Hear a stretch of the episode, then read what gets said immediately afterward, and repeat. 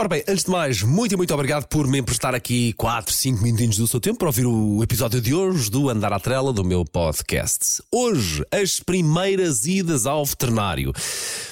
Já pensou porque é que, porque é que, por exemplo, o seu cão parece que desde sempre que adora a praia e é um cão super feliz e cheio de vida na praia e parece um cão depois totalmente diferente quando está no, no consultório veterinário ou quando vai ao veterinário ou quando está na, na clínica?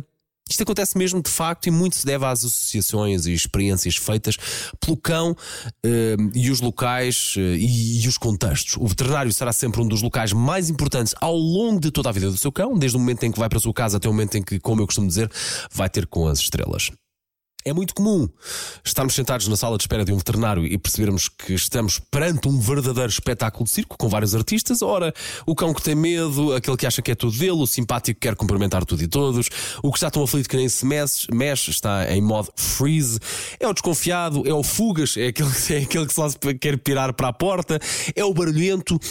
Tudo isto são uh, vários tipos de cães numa sala de espera de, de, um veterinário. Eu acho que para ajudar à festa, em quase todos os casos, os tutores só pioram a coisa porque não sabem de facto relaxar e acalmar o animal. Vamos por partes. Comecemos pelo princípio.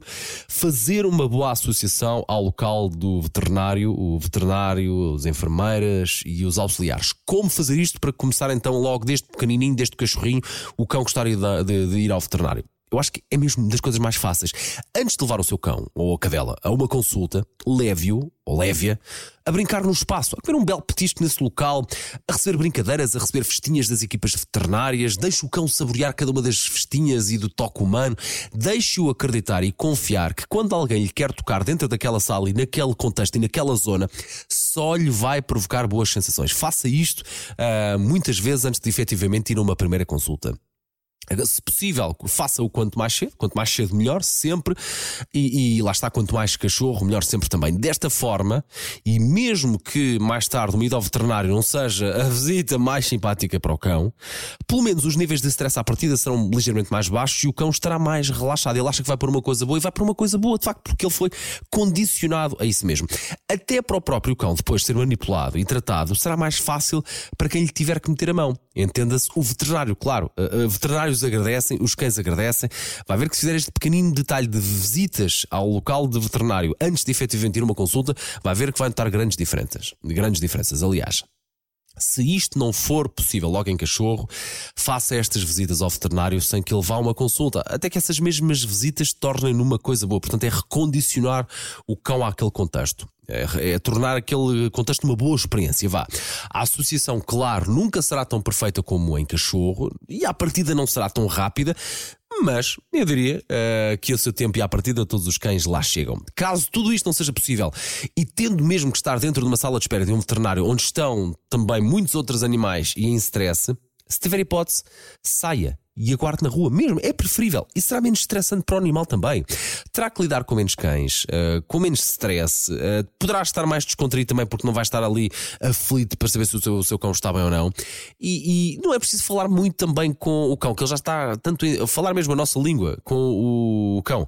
Ele já vai estar, estar tanto em stress e tão uh, aflito que, coitada, provavelmente ele nem vai ter capacidade de perceber o que é que se está a passar caso também não seja possível sair da sala uh, de espera, se tiver, e eu recomendo vivamente, se tiver, use a transportadora do carro para o seu cão, ok? Use-a, faz muito bem. Uh, deixe o cão na transportadora, se possível, faça o, o check-in ou a admissão no veterinário. Avalie os outros cães que estão na zona de passagem do cão, que estão à na sala de espera espere pela sua vez que o chamem e depois peça só 30 segundos para ir buscar, buscar o cão à transportadora e, e entrar para o gabinete. Pelo menos é assim, quanto muito passará o haverá stress na zona em que entra na, na porta da clínica e que entra no gabinete, mas não fica ali meia hora a estressar uh, enquanto está à espera que chamem pelo seu nome. E nós sabemos que as salas de espera uh, por vezes e as esperas na sala de espera por vezes podem ser longas, ok?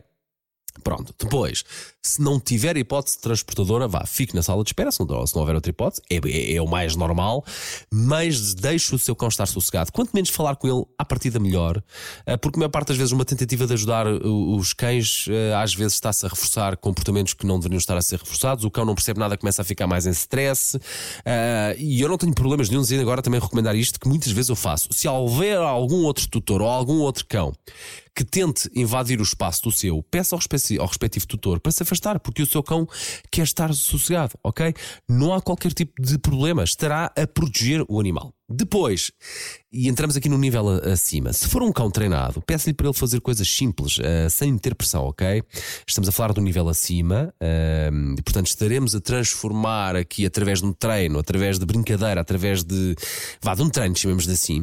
Estaremos a transformar o stress negativo, que é aquele stress que ele tem por estar ali, em stress positivo, que é a vontade de trabalhar consigo e de, de fazer coisas consigo e de treinar consigo, ok?